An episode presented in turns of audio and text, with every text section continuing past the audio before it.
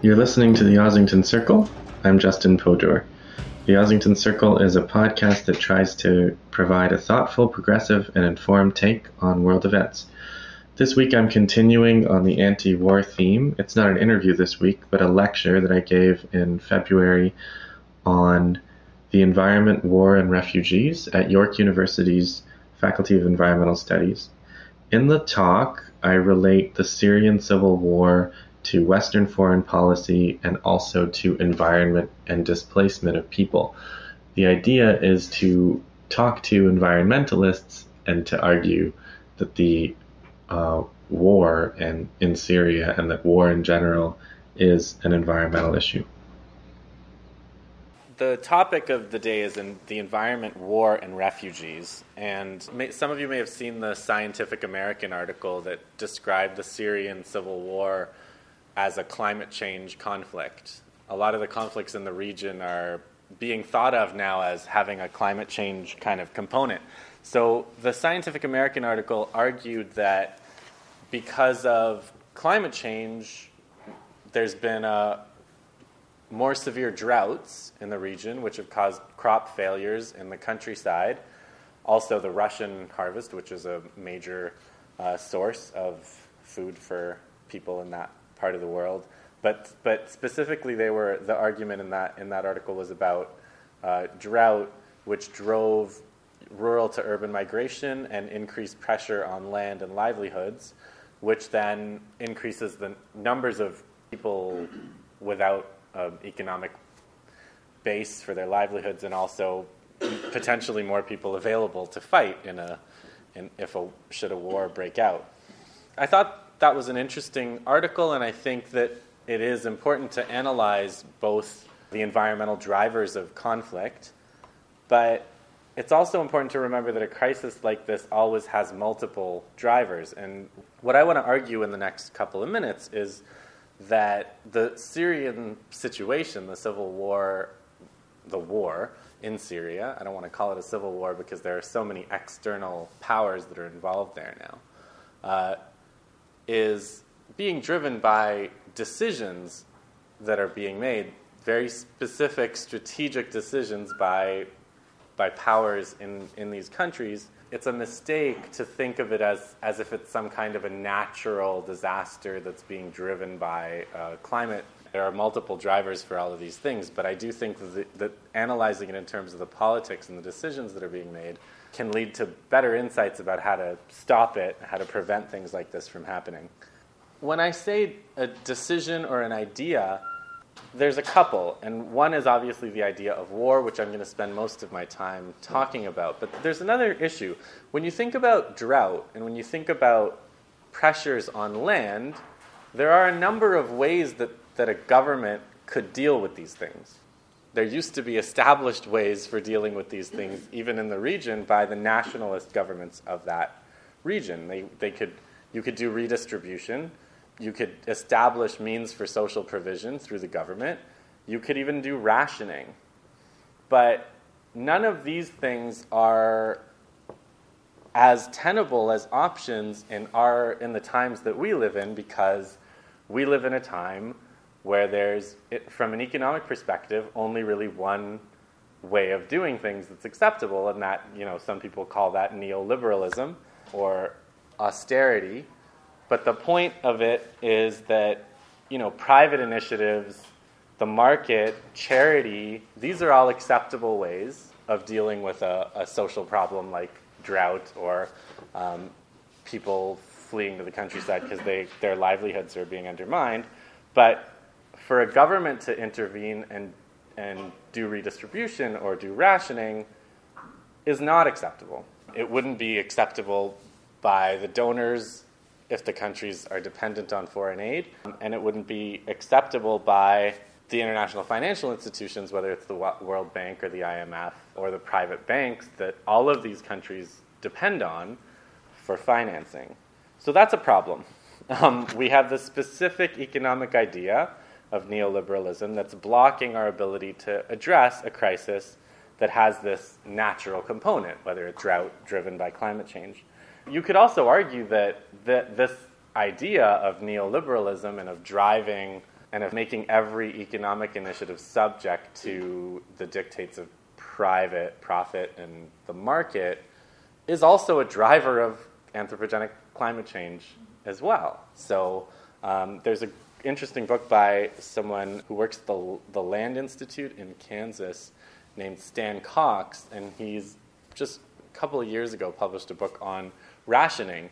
And he argues that we do a fair bit of rationing, even though we don't call it that, in healthcare and in other fields. And he goes back to World War II and talks about the successes and pitfalls of rationing, when it can work and when it can't. And he, he's arguing all of this because he's saying if we're going to deal with climate change, we're probably going to have to do some kind of rationing of fuel, of the right to emit. Um, right? Rationing could be a way to deal with scarcity, but we can't do that because we have the market, we have charity, and we have private initiatives, which are all being driven by the financial and uh, donor countries that have power, which is the title of my talk was about Western policy. And there are, we're here, we have a responsibility in all this, and it makes more sense for us to think about the terrible things that we're doing as opposed to looking across the world and saying, ah, if only these other people would stop doing terrible things the world would be a better place. Neoliberalism, austerity, in a lot of ways, the Arab Spring of 2010, 2011 started as a revolt against those specific ideas.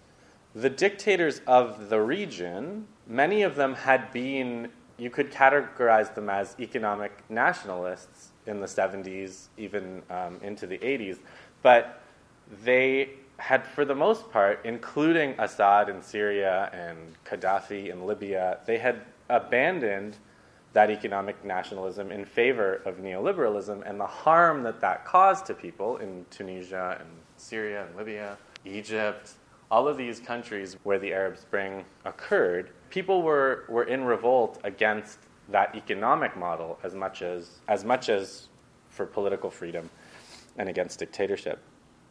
And Syria's civil war did start at that time, but it isn't just an outcome of drought and neoliberalism. And that's where I'm getting to the main thing that I wanted to talk about, which is war. And I think this, the Syria case is a real example of how war kind of feeds war, and especially, uh, especially in the case of the way the West has related to these conflicts in order to think about that, I, we should, you know, I have this map centered on Syria, but it does cover a whole bunch of countries uh, in which there have been rather severe kind of Western and U.S. interventions over the past few decades.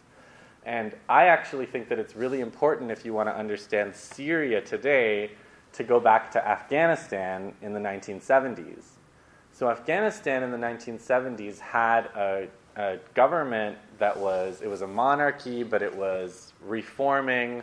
There was a democratic opening. There were people demonstrating for you know the same kinds of things. They wanted more rights to assembly, to speech. They wanted to they wanted to be able to have a free press, and monarchy was trying to be more responsive to this. They were looking to other countries like Turkey and to the Central Asian republics as examples of how to become a more modern establishment. And because they were also close to what was the Soviet Union at the time, the United States decided to sponsor a counterweight to this, which was the Islamists. At the university, at the Kabul University in the 1970s, there were a number of different organized groups. Some of them were more communist or democratic in orientation, or both. These were kind of went together at the time in a way that nobody would imagine today. And Islamists on the other side, and the Islamists were the ones who were, you know, I don't know if people know Afghanistan today, but it's people whose names you might recognize, like Gulbuddin Hikmatyar or Rabbani. But these were the people who were throwing acid on women, uh, you know, throwing stones at women for what they were wearing on campus. And these were the people that the U.S. sponsored. And if you look up, you know, of the famous uh, U.S. statesman Zbigniew Brzezinski, there's a really famous quote where he says, sometime in the 80s when there was actual war going on, he said, you know, what do we care about a few inflamed Muslims when we're talking about something as important as the Cold War. The, we're living with that decision as much as anything else. We're living with those kinds of decisions. The people that were sponsored as a counterweight to, uh, as, you know, as part of the geopolitical goals of that time are the people that are now the favored enemy of today. So that's Afghanistan. But the, the Afghanistan war that went from 1979 until arguably is still going on today, but definitely from 79 to 89, and then was followed by a big, long civil war that was 10 years long, and then the Taliban, and then NATO. But that war didn't just transform Afghanistan. It didn't just destroy Afghanistan because Afghanistan is destroyed. It's 179 or something on the Human Development Index out of 187 countries. This despite all of the billions and billions of dollars of reconstruction aid that has gone in. But it also transformed Pakistan and it also transformed Saudi Arabia because these were the countries through which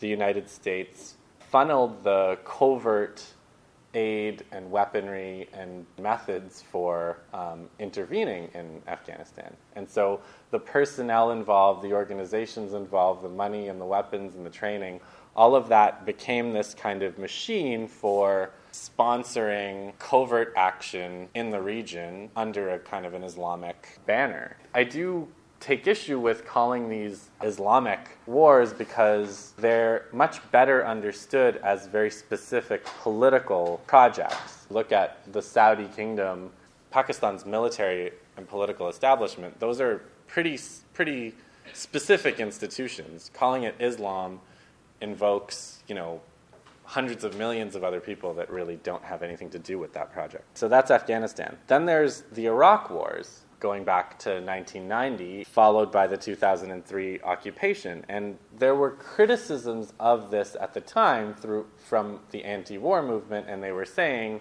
there was an anti war movement against the invasion of Iraq, and they were saying if you're worried about terrorism, an occupation of a country like Iraq is only going to make that much worse. Uh, and of course, all of their predictions came true. And specifically, I, don't know how many people know this, it's, it's definitely reported in the news that the leader of, the supreme leader of ISIS, is a graduate of the United States prison system post occupation. So he went through uh, Abu Ghraib.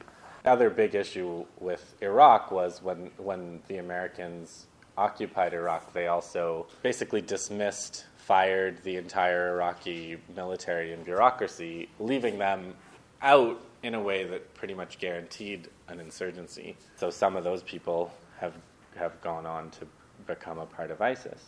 The last case that I think really has fed into the Syrian civil war that I think a lot of scholars and activists haven't really grappled with is the 2011 Libya intervention. Because this is still thought of and spoken of as if it was some kind of success story.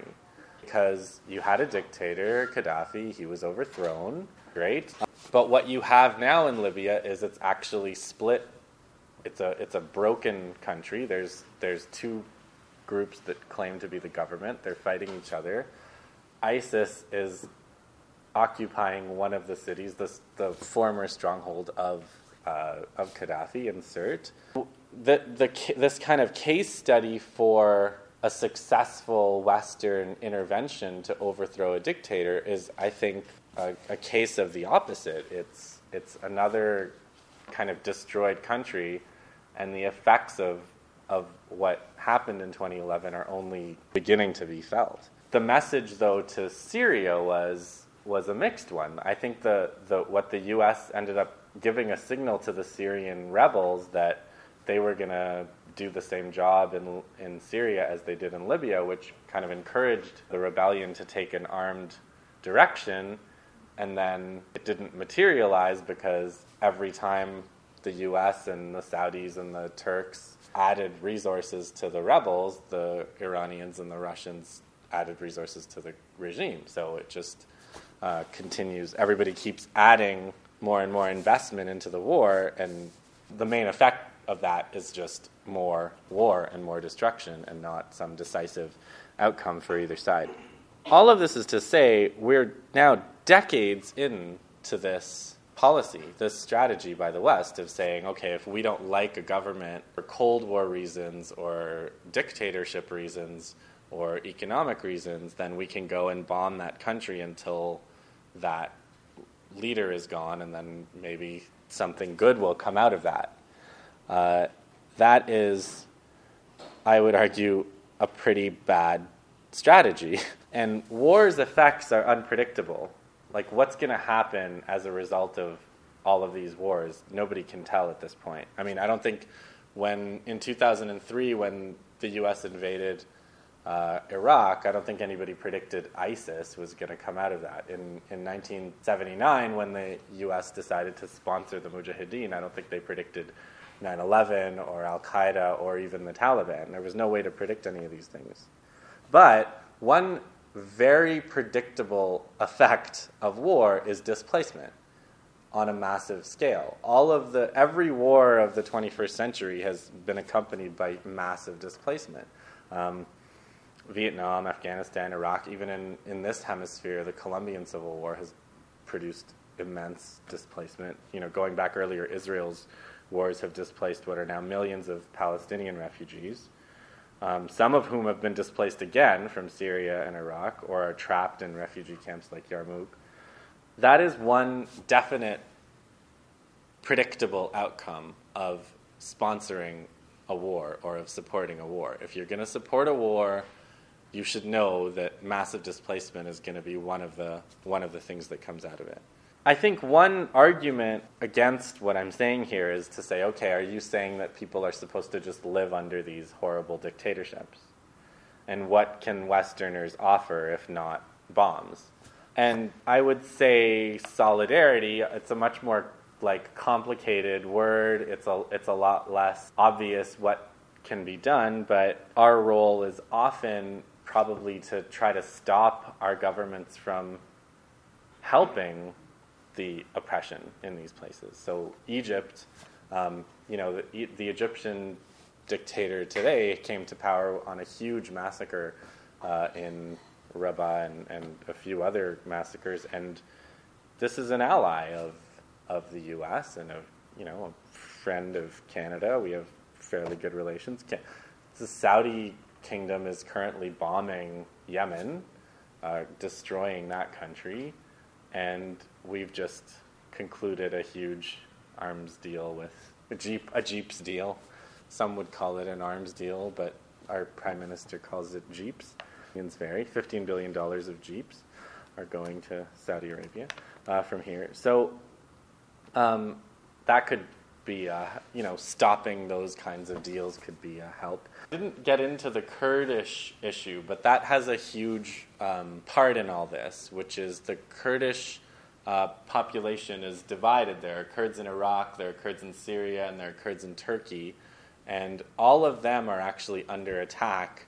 Um, the ones in Iraq and Syria have been fighting ISIS, and they've actually been fighting ISIS. It's not a, a phony war.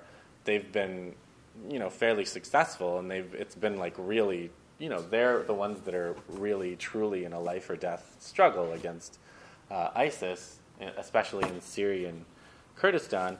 And at the same time as they're having to fight ISIS, these Kurds are also having to fight and deal with Turkish bombing and the Turkish military attacking them in Turkey, and also making life difficult for them in Syria through cross border behaviors of various kinds. That would be a help. Uh, Turkey's in NATO, along with Canada and along with the US. We could help the Kurds by helping, uh, by getting Tur- asking our friend Turkey to not bomb them. So there are there are lots of options available. Uh, they're difficult. They involve diplomacy. They involve international law. They involve solidarity. It's long. It's it's hard. There's a lot of suffering, but I do think that these are all better options than simply war and regime change through war. The last thing is, you know, the idea of making peace. I think it was an Israeli writer where I read this, but I'm sure it goes back much longer, where he said, you know, you, you, uh, you make peace with your enemies, not with your friends.